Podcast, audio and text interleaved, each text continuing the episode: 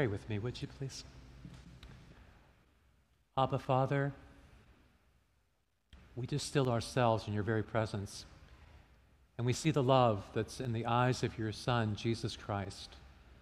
A love that sees us from in our brokenness. A love that's restorative and healing and whole. You see all the scattered pieces of our life. You see how we are discombobulated. And you restore piece by piece. I prayed this morning that your will be done, your kingdom would come that we would understand um, about your Son, Jesus, and his deep love for us, that you'd open the eyes of our understanding. We would see your great compassion. Father, you rise to show us compassion. You're a God who has such rich love in your heart for us. Help us to receive it. Help us to savor it, to bask in it. We give to you, God, that which has been burdening our hearts. We just lay it before you because you're a God who's willing to receive and unburden ourselves. Now, Father, we pray for our focus to be upon the Word, that it would um, illumine to us, that it would encourage us, we pray. In Jesus' name, amen. Well, welcome to Grace, and my name is uh, Ardalis Green. I received some good news this week from Johns Hopkins. As most of you know, I had a soft tissue um, mass removed from my left side back in late June. The surgeon was able to take the solitary fibrous tumor from me except for one side. There wasn't enough margin. So the question before Johns Hopkins was Is there any malignant cancer in my body? And secondly, will cutting into my muscle reduce the odds of recurrence? So they did extensive MRIs and CT scans upon me, and they found there's no evidence of any malignancy, which is good news. They also um, had a board conversation on me, a lengthy conversation, and they ruled that there's no evidence that surgery would in any way reduce my chances of reoccurrence. So you could say that I have a zero chance or a 100% chance. So, yeah, it's like absolute trust time. Like, okay, God, we walk together through this. So, what does it mean? It means I get to live my life, get to talk about the prodigal son, I talk about the um, parable of the Good Samaritan. I get to join Grace Fit. No, I can't be part of that. But I, um, I am so happy that you even get a chance to work out on Mondays and hang out with each other. I'm glad to be part of our church in this time. Our church is all about discipleship, as you know. Yesterday, we had a discipleship experience here. We'll do one again next Saturday. Um, it's all about giving people a taste of um, community life. We have 17 groups that are forming, happening, happening at Starbucks, people's homes, here at the church, happening in the morning, in the evening, the weekend. They're just like happening. People are getting together, doing life together, which gives me great joy. We're creating these safe environments where people can be uh, with intentional leaders towards spiritual growth, formation. We want the Holy Spirit and the Word of God to transform us. I was asked by one of our group leaders to go to the Greek festival on Friday night. Hey, let's do life together. I went, had some great pasticcio, little baklava, heard some Greek music. One of our couples actually met at the Greek festival a year ago, Sarah formerly Raymond, her husband Matt. So this is their one year celebration, so I was happy for them. So it's beautiful to be together. So I want you to imagine something first. Oh, open your Bibles if you wouldn't mind to Luke chapter 10. I want you to imagine something, okay? Let's imagine you've gone to Costco and you made one of the you know food runs, and uh, there's a man standing on the corner. He has a sign up that says "Homeless Vet," you know, please help. So what do you do? What do you do in that situation? You got it? You're, you know, you've gone for food, you're driving away with your food, and there's a guy with a sign says, please help, you know, homeless vet, needs some help. Do you, A, ignore him, you know, trying not to make eye contact? You know how it is when someone's trying to merge in, you know, on the highway? You don't want to make eye contact with them because we make eye contact, like I'll give you a spot. Like, so I'm going to avoid this eye contact with you because you're standing there with your sign and I'm driving away. Do you give him money? Not ask any questions, you know, fish around in your change drawer there for some coins or some bills to give to the homeless guy? Do you kind of like look at what he's wearing, like making this assessment, like, okay, he's got an army hat, he's got a you know camo shirt, but he's got a new pair of Nikes on. Like, I'm not sure this guy is quite legit. Like, so I'm kind of questioning this, like I'm looking at you and assessing and trying to discern to make a decision. Do you uh, assume that you're being conned? Kind of become cynical in the whole deal. Like, you know, panhandlers, they do pretty well these days. I read about a panhandler that, you know, had $600,000 in his estate. Maybe this is the guy. What do you do? What do you do in a situation, let's say you're in D.C. or in Baltimore, and there's a homeless person, and they're presenting themselves, they have a need, and you have something. What do you do in that situation? It's my assumption that, given the uh, schedules we keep, that we are disinclined to get involved. We know that if we stop to a broken down motorist, for instance, that we'll be late for what's next, right? And most likely the person that's broken down has a cell phone and AAA or somebody they can call to come and help them. So we're very rarely ever getting involved with a stranger, right? What changes the equation for me at least is if the person whose car is broken down is a woman. Because I something kicks into gear if I see like a young woman with a broken down car, I think about my daughter, right? And I'll ask if they can help. Now, if an older woman is there, her hood is up, she isn't talking on her cell phone, it doesn't look as if help's on the way, she looks kind of desperate. In that situation, time permitting, you know, we're not overscheduled, we'll stop by and kind of roll our window down and say, Are you okay? Now, we really hope to say, they'll say, Yeah, I'm okay, we go on, right? But if it's a woman and she doesn't have a cell phone or she needs to make a phone call or needs to get to the garage, we'll begin that process together, of helping her out. So now I'd like to walk you into the parable of the modern day Good Samaritan from my life. It was a beautiful Sunday afternoon, and I had about two hours to take a bike ride. I was going to go out into the country, and I had my front tire was starting to have some problems. I would fill it up and it'd hold air, but I think it was having some problems with the tube. So I kind of filled it up and I went out about an hour and I really wasn't paying much attention to this tire and the tube gave way. I was going around this turn and my bike went down and I went over the handlebars and my bell helmet cracked and my sunglasses broke and my face got planted in the asphalt. got the scene? Okay. So I was lying there in the country uh, in some mild form of shock my face didn't look so good, but there was hope on the horizon. There was this young guy in this Honda with kind of a blown out muffler, and he comes by and he says to me, Are you okay? And I said, No, I'm not doing great. And he says, I got some help for you. So he reaches in his back seat and he pulls out a McDonald's bag. And he says, Here, take this. And I opened it up. It was a used napkin inside. It had ketchup on one side. So I, I took the napkin, I put it to my face, and I kind of absorbed the blood that was flowing down from my face. I call this the parable of the modern Good Samaritan. Because here was a guy who wanted to help, didn't have much time to help, and all he had to help me with was this McDonald's bag with a used napkin in the back. What I really longed for was someone who just stay with me for a while, maybe make a phone call, maybe just kind of comfort me a little bit. I mean, we were strangers, but there was a longing. And when he drove off, I was thinking, like, I wish you'd stay. I really wish you'd stay. Jesus now tells the story of the Good Samaritan, Luke chapter 10, verse 25. On one occasion, an expert in the law stood up to test Jesus. Imagine the scene. They're all kind of seated with Jesus. But now one person stands up to test him. Teacher, what must I do to inherit eternal life? Jesus replied, What is written in the law? How do you read it? He answered, Love the Lord your God with all of your heart, with all of your mind, with all of your soul, and all of your strength, and love your neighbor as yourself. You've answered correctly, Jesus said. Do this and you will live. But he wanted to justify himself. So he asked Jesus, Who is my neighbor?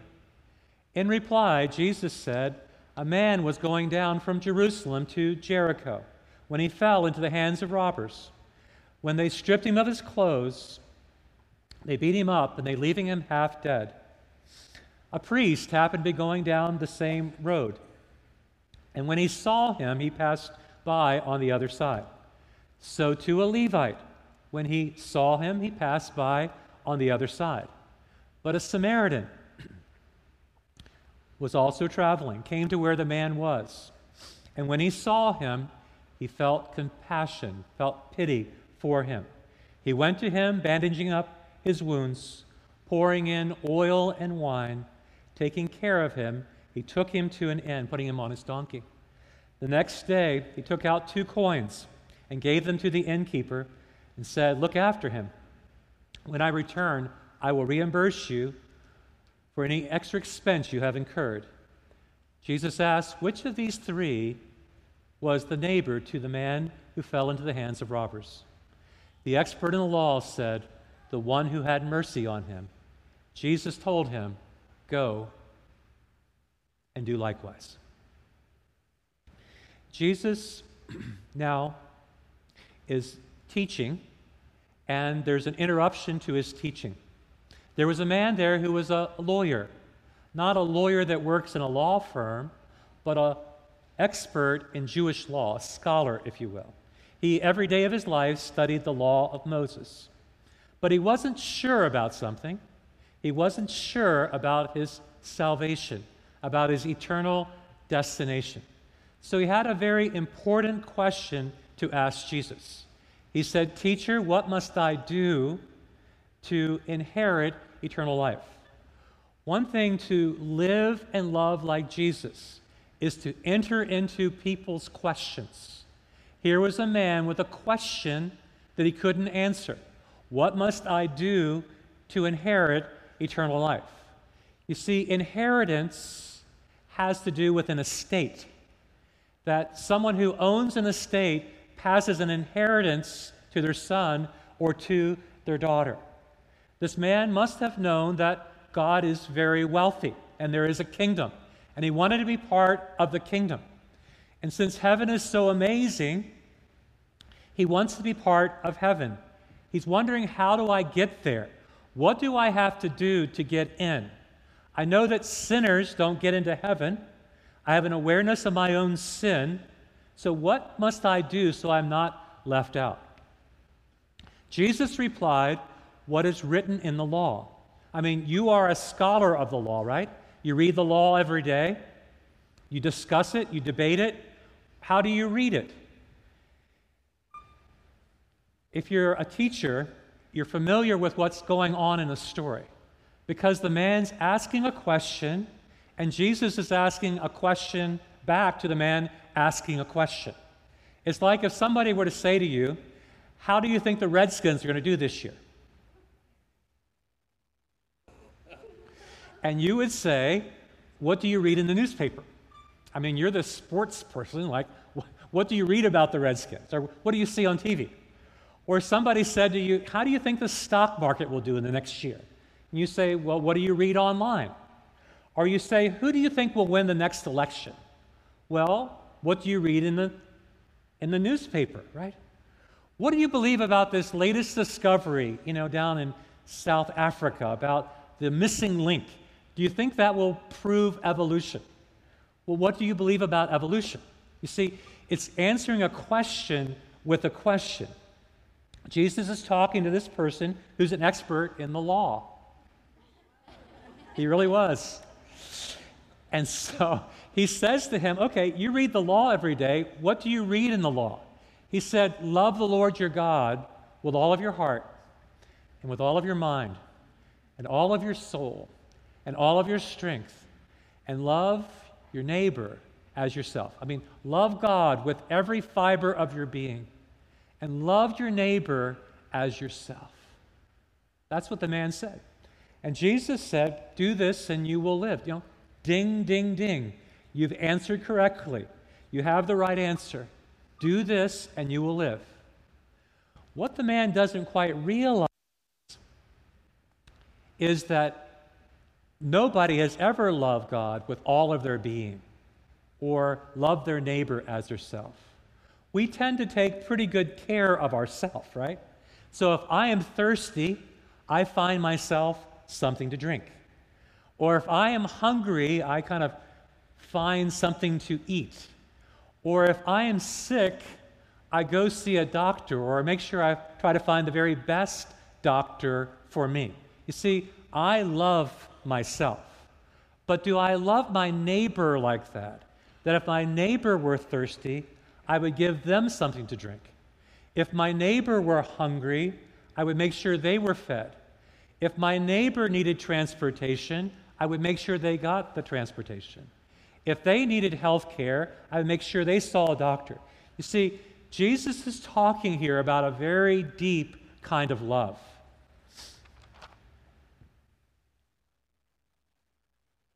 But he wanted to justify himself. You see, either in life we will try to justify ourselves or we will be justified by faith in the person of Jesus Christ. Here was a man who lived a pretty good life. He was a religious expert. And so he had done many good deeds with his life. He was born into the right nation. He was born in the nation of Israel. He was Jewish.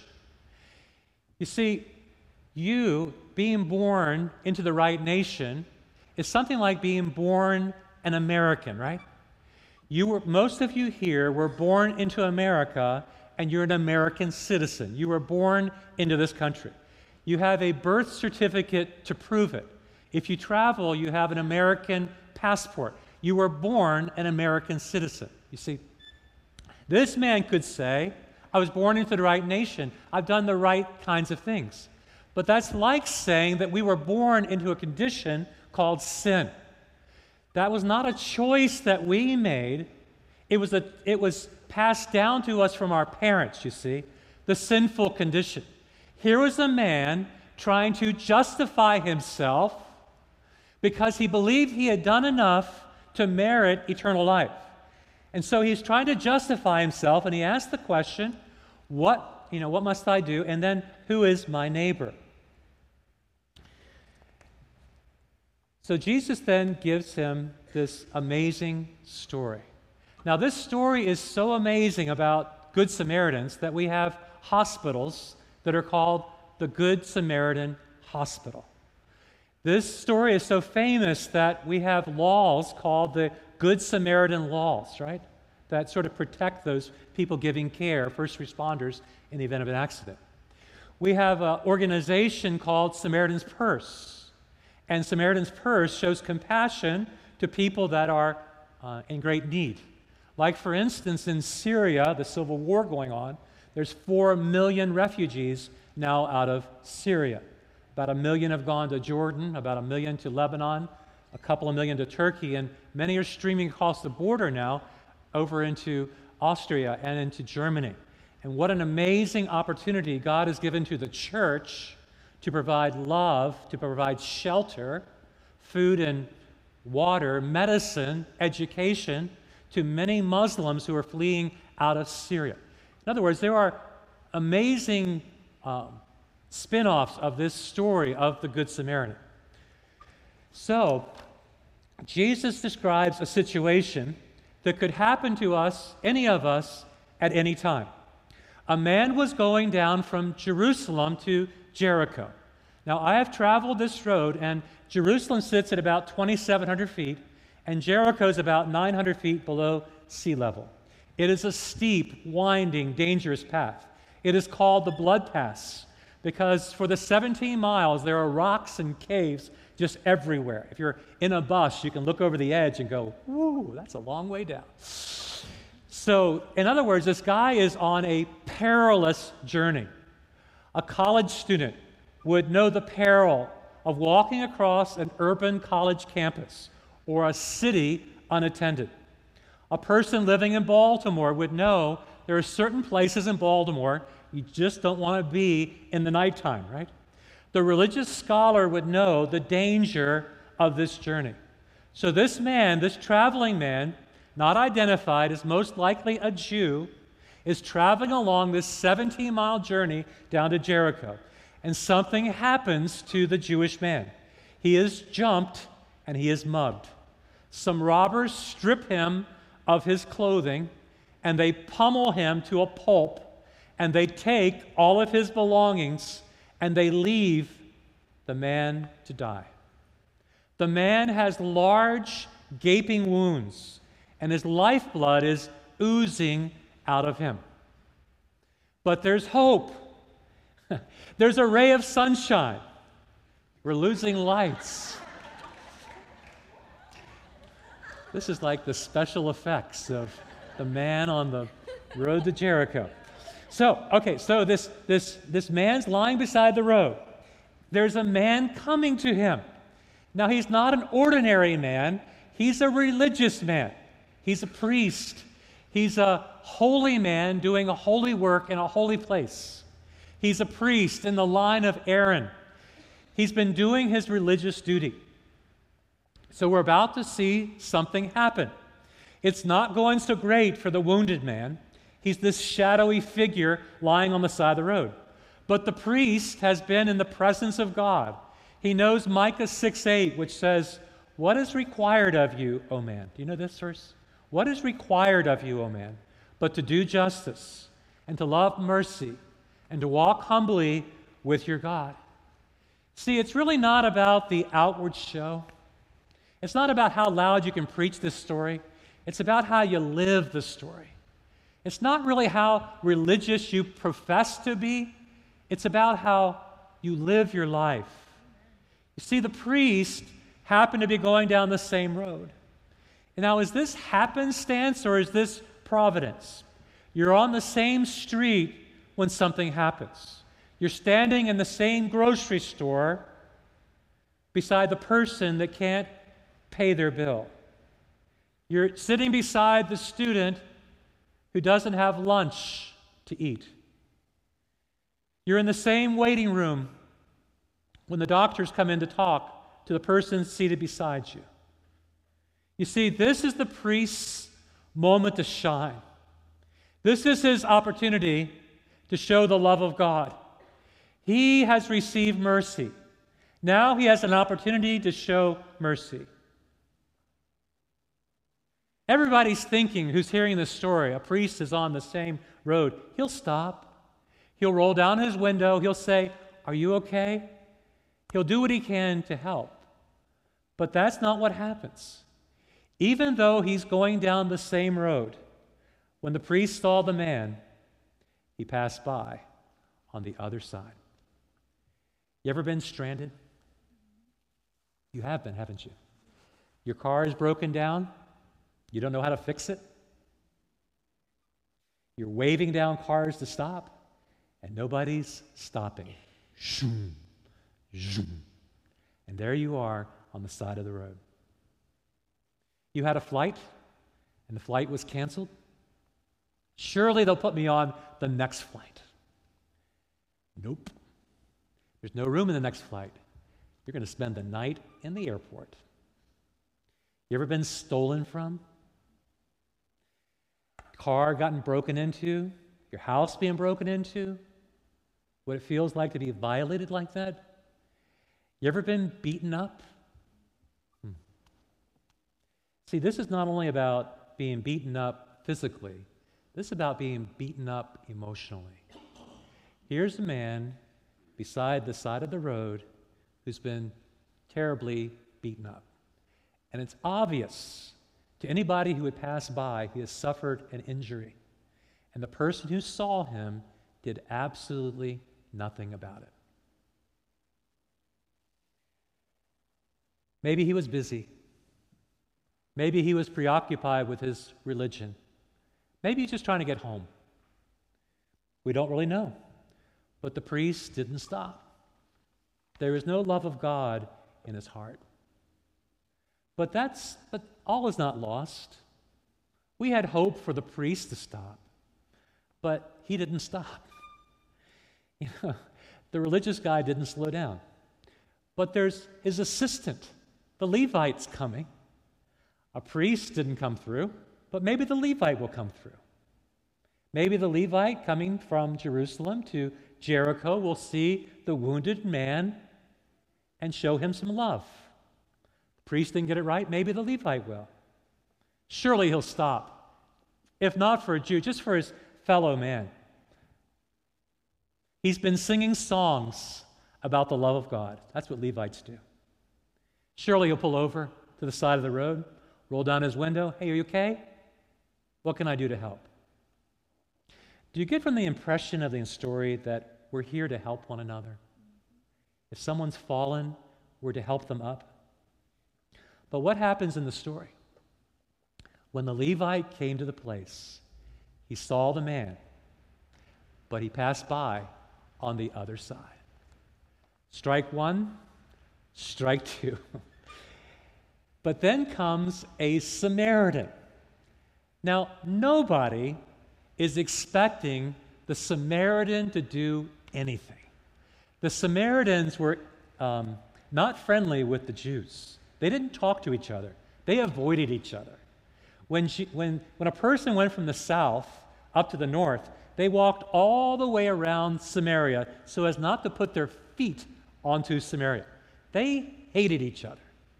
I mean, Samaritans and Jews were not even friends, they were like enemies. Think of the person you don't talk to. Think of the person you try to avoid. You have someone you don't talk to? Somebody that you try to avoid? Yes. That's this person, okay? Think of the African American in Ferguson, Missouri, helping the white police officer who's been wounded. Think about the Muslim woman with the burqa offering a bowl of lentil soup to a Jewish man because he's hungry. Think of the bad boy on the Harley seeing the CPA on the side of the road and say, hey man, jump on my bike, and taking him to the garage. That's the Samaritan person, okay? Everybody is surprised that the Samaritan would stop. But when he saw the man, the human being lying on the side of the road, he felt something in his heart. He felt mercy. He felt compassion. When Jesus saw the widow, remember last week? He saw her, he felt compassion. When this man saw the wounded man, he felt compassion. When the Samaritan saw him, he did something quite amazing. He got off of his donkey and he poured some wine and oil into the man's wounds. I like the fact he carried his own wine.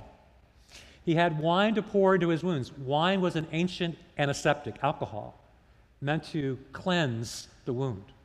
The oil was sort of a balm to induce healing, to soften the tissues. The man took his own clothes, perhaps, and ripped it up and created bandages.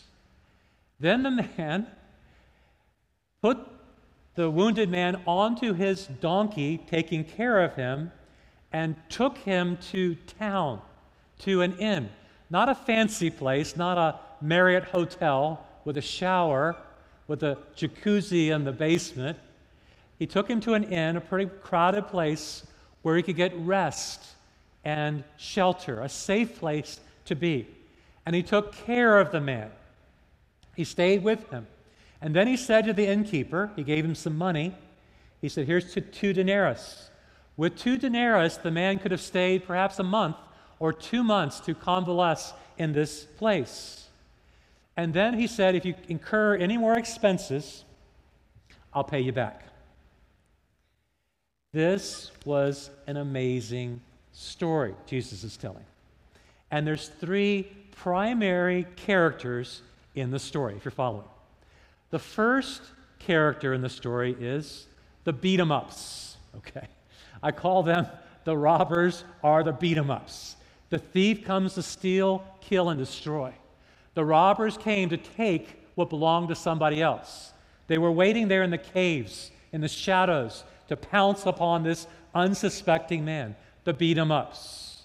Secondly, there are the pass 'em ups, the priest and the Levite. They saw clearly the situation, but rather than get involved, they sort of went over on the other side. They did not put forth any time or energy or resources to help. The love of God was not in their heart. But then there is the help em ups, the Samaritan man. You see, he saw the situation and he felt compelled to get involved. The question you want to ask yourself is what does the love of God require of me in this situation? How can I be loving to this person who finds themselves in pain? So what? So, what's the point of the story? This is what Jesus is trying to teach. A neighbor is any human being in need whom God has placed in your path, whom you can help. It is a radical redefinition of neighbor. Up until then, they would have thought of a neighbor being a person of their own nation. A Jew would help a fellow Jew. But you never would expect a Samaritan would help a wounded Jewish person.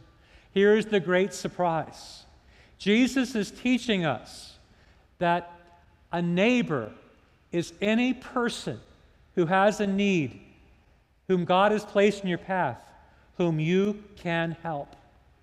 And so Jesus says to him, Which of the three do you believe was the good neighbor to the person who fell into the hands of the um, robbers? And he couldn't quite pull himself to say the Samaritan, but he said the one who had mercy. And so Jesus says, Go and do likewise. You see, we know this story now for centuries because he saw somebody in need and he did not ignore it.